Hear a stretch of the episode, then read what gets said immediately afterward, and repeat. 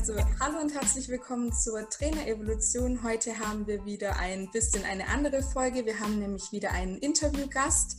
Es ist die liebe Julia Porat. Herzlich willkommen und danke, dass du dir so spontan Zeit für unsere Fragen genommen hast.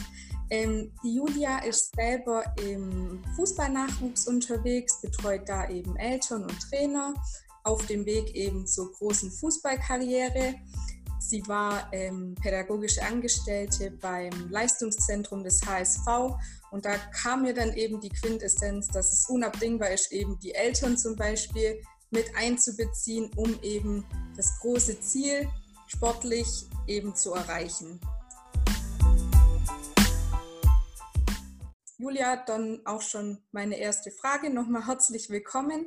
Wie kam dir denn die Erkenntnis, dass es so wichtig ist, dass man da die Eltern eben auch mit einbeziehen sollte?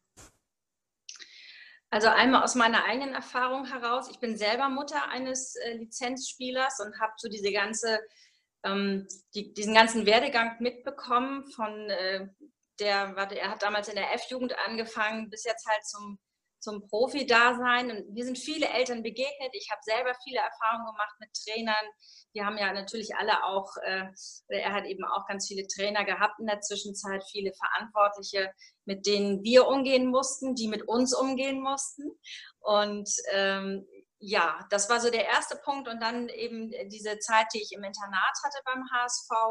Da ist mir ähm, eigentlich erstmal klar geworden, welches Potenzial im Augenblick noch brach liegt, nämlich dadurch, dass inzwischen immer mehr Eltern ausgeschlossen werden, weil sie anstrengend sind und weil mhm. sie sich mhm. Angst um ihre äh, Sorgen um ihre Kinder machen, ähm, sperrt man sie lieber aus und sagt so, oh, lieber, lass sie lieber außen vor der Tür, aber sieht das Potenzial gar nicht, was da ist.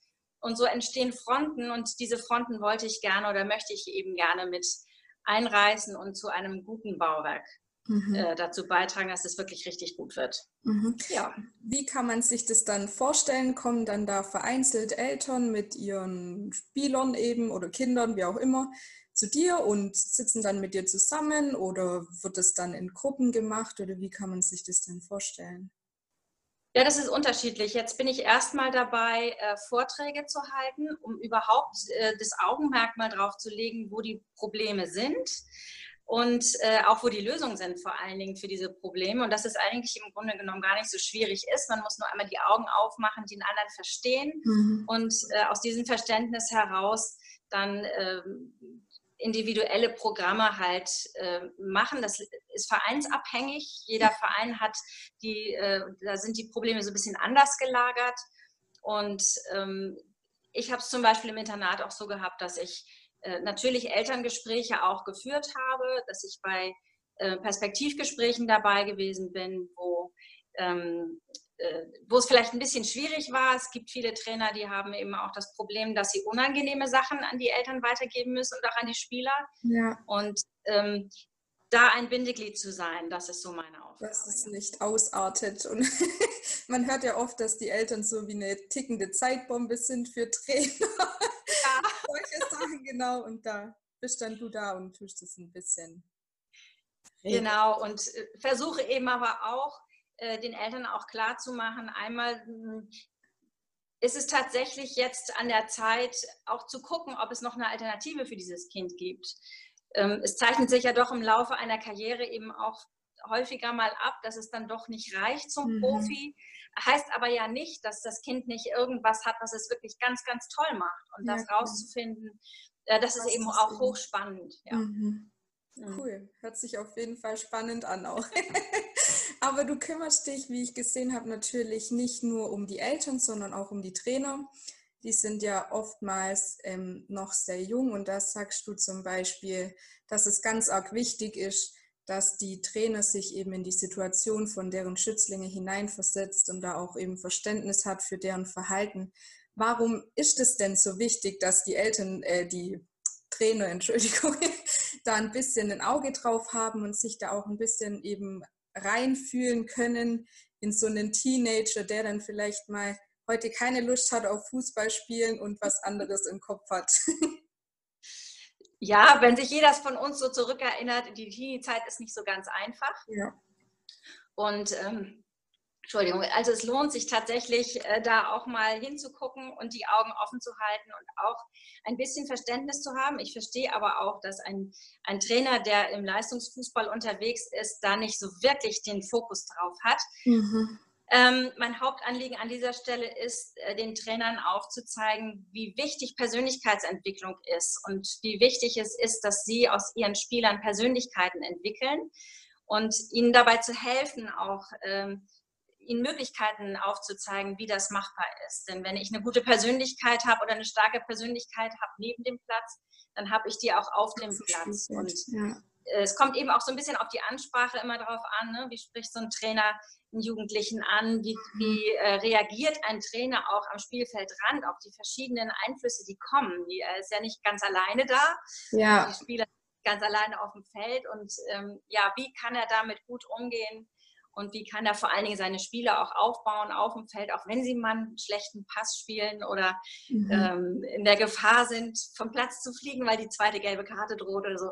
Also wie, wie geht ein Spiel, ein, ein Trainer gut mit äh, Jungs um, sodass er Erfolg hat auf dem Platz und nicht ja. ähm, das Chaos. Mhm. Ist natürlich auch nicht so einfach, weil natürlich auch jeder Spieler individuell eben auf äh, die ein oder anderen Worte vom Trainer oder von Zuschauern und so reagiert. Da reagiert jeder ein. Der eine ist dann böse, der andere traurig, dem anderen interessiert es gar nicht. Und da ist natürlich dann auch schwierig für den Trainer, da auf jeden einzelnen Spieler eben individuell einzugehen. Hast du da vielleicht einen Tipp für die Trainer, wie die das am besten gebacken bekommen? In also das vielleicht mit den einzelnen Spielern oder Genau. Also das, das Allereinfachste, sage ich jetzt mal so, ist natürlich, äh, wenn ich eine vertrauensvolle Basis habe als Trainer zu meinen Spielern und die bekomme ich nur, indem ich rede mit ihnen, indem ich eben äh, Interesse an den Spielern habe und ihnen das auch vermittle Mhm. Dann kann ich auch Kritik anbringen, wenn die, wenn die Spieler Vertrauen zu mir haben. Und das bedeutet aber Arbeit. Also das äh, ist eben nicht so, du kommst als Trainer auf den Platz, ja. findest eine fertige Mannschaft vor und sagst so, hier geht es lang, sondern ich muss tatsächlich Zeit darin investieren, äh, die Spieler kennenzulernen. Ja, ähm, und als neuer Trainer gewinnt man dann auch nicht sofort das Vertrauen von allen. Das dauert genau. auch seine Zeit. Genau, also da ist, glaube ich, ein ganz großes Potenzial, auch was man noch entdecken kann als Trainer. Wenn ich dann es noch schaffe, die Elternschaft auch noch mit einzubeziehen, das heißt natürlich in dann noch viel mehr Zeit ein, äh, zu ja. investieren. Aber dann habe ich natürlich als Trainer, wenn ich sehe, wo kommt der Spieler eigentlich her, welchen Hintergrund hat er, dann habe ich schon mal, allein durch einen Hausbesuch kriege ich ja schon Vorteil. relativ viel mit, ja. habe ich schon einen Vorteil im Umgang mit dem Spieler, ja. Klar ist natürlich für jeden Trainer auch zeitaufwendig, sich dafür jeden einzelnen Spieler, beim Fußball sind es ja noch mehr als beim Handball, da eben ja. äh, Zeit zu nehmen und sich da wirklich ein bisschen hineinzufühlen. Aber ich glaube auch, dass sich das lohnt. Sowohl ähm, so im Umgang mit den Spielern als auch sportlich gesehen dann. Ja, absolut. Also wie gesagt, ne, ein, ein Trainer, der das Vertrauen auf alles aus. Dann. Ja. ja. Super. Ja, Julia, du hältst, du hast schon gesagt, vor Eltern, für Trainer ähm, eben verschiedene Vorträge und Workshops. Da kriegt man auch einen ganz tollen Einblick auf deiner Homepage. Kann ich nur jedem raten, da mal reinzuschauen. genau. Was hast du denn für einen Tipp? Wir haben es vorher schon mal angesprochen. Ähm, Eltern zählen oft als tickende Zeitbombe für die Trainer.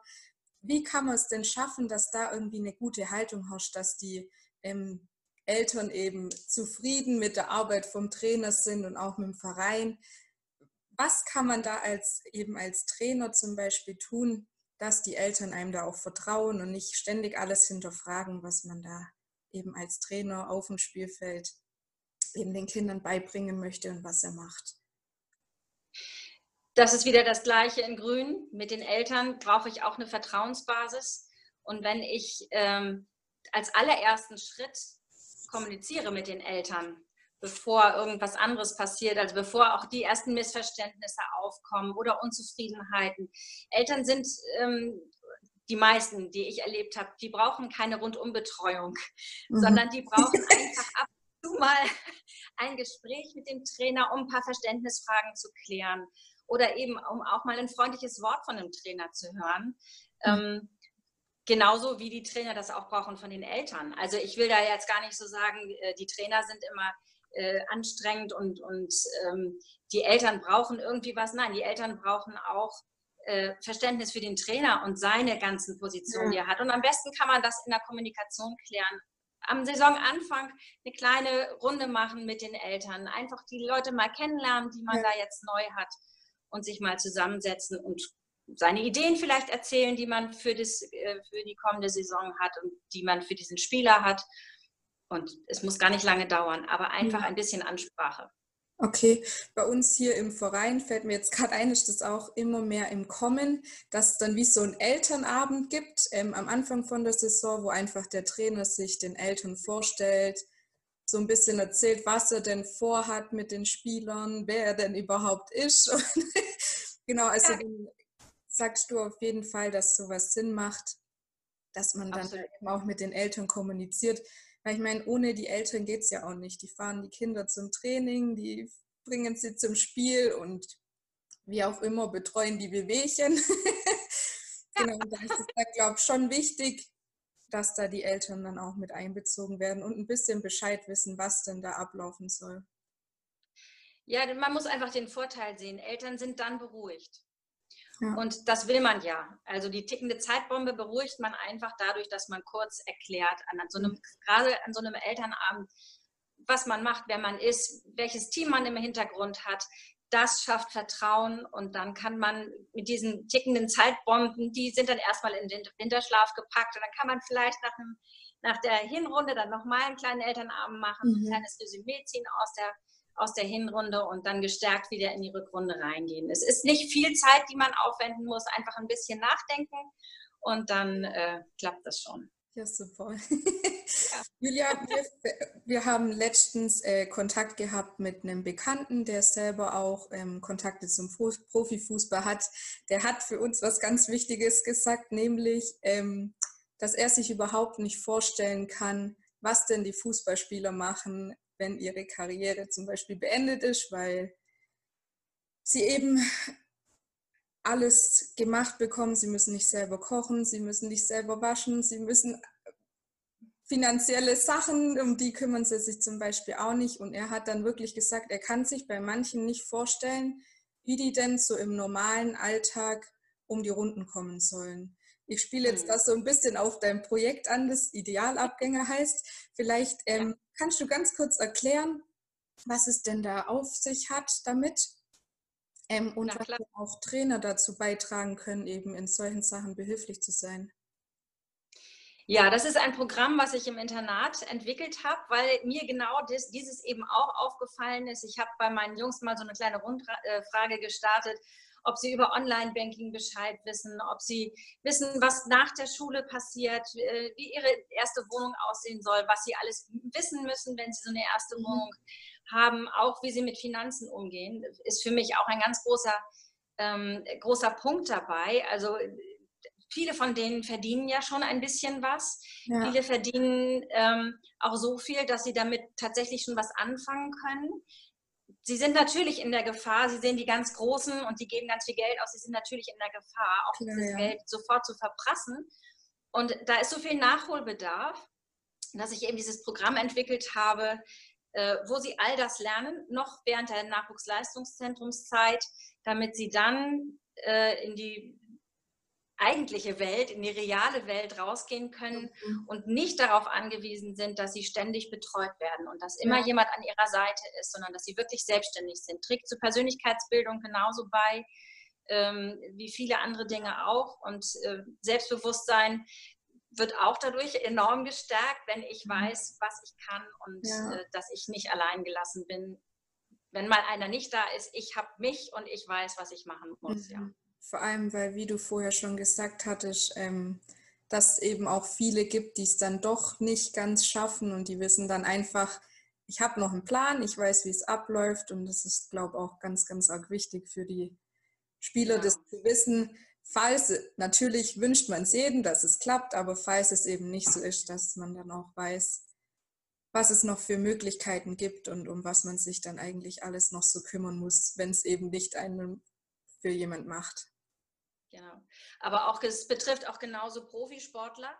Äh, selbst wenn sie den Sprung dann geschafft haben, ist es auch für die total wichtig, ähm, all das auch zu wissen, weil dann sind sie geerdet und bleiben auch geerdet. Mhm. Und äh, gerade dieses Abgehobene ist etwas, was mich persönlich ähm, beim Fußball, ich bin nun leider im Fußball unterwegs, auch ein bisschen im Reitsport, da erlebe ich das aber nicht ganz so krass, aber äh, gerade auch im Fußball, dieses Abgehobene, was auch Fans so stört, ist, glaube ich, ein Punkt eben auch dadurch, dass die so in dieser Fußballblase aufwachsen, wird es auch gefördert, dass sie abgehoben sind. Und wenn man mhm. ihnen die Realität nahebringt und sie mit ganz normalen Menschen umgehen, mit Bankberatern, mit, ähm, mit einer Putzfrau, die sie sich leisten können, aber die sie trotzdem ja auch anheuern müssen ja. und so mit ganz normalen Menschen umgehen müssen und können, dann bleiben sie geerdet. Und das ist eigentlich das, was der normale Fan äh, und Zuschauer sehen will, einen geerdeten mhm. Spieler und nicht einen, der irgendwo ja. schwebt.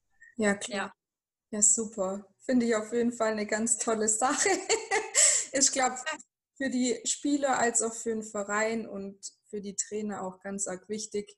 Dann hat man irgendwie auch so ein besseres Gefühl, wenn man weiß, die kommen auch außerhalb vom Fußball gut zurecht. Ich finde immer, als Trainer oder als äh, Vereinsvorsitzender, wie auch immer, hat man auch ein bisschen so eine Verantwortung für seine Schützlinge. Und, Absolut, ähm, ja. Ich meine, man verbringt ganz arg viel Zeit in der Woche miteinander und da ist es dann schon persönlich auch ein, ein Anliegen. Vielleicht sagen manche sogar, es sind wie eigene Kinder ähm, dass denen eben, dass die zurechtkommen außerhalb vom Sportplatz, von der Handballhalle, wie auch immer. Das ist ja. wirklich ganz arg wichtig und eine ganz tolle Sache. das war es dann auch schon äh, mit meinen Fragen. Nur ein ganz kurzes Interview. Ich sage auf jeden Fall nochmal vielen herzlichen Dank, liebe Julia, dass du dir so spontan Zeit genommen hast für unsere Fragen. Wir wünschen dir auf jeden Fall für dein Projekt ähm, ganz, ganz viel Erfolg und weiterhin alles Gute. Und nochmal vielen Dank. Ja, sehr gerne und euch auch alles Gute. Dankeschön.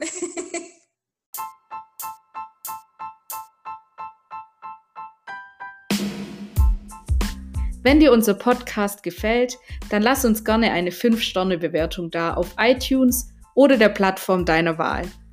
Über Feedback freuen wir uns natürlich auch auf Social Media. In diesem Sinne, nutze dein Mindset als Erfolgskatapult und viel Spaß mit der nächsten Folge. Deine Larissa.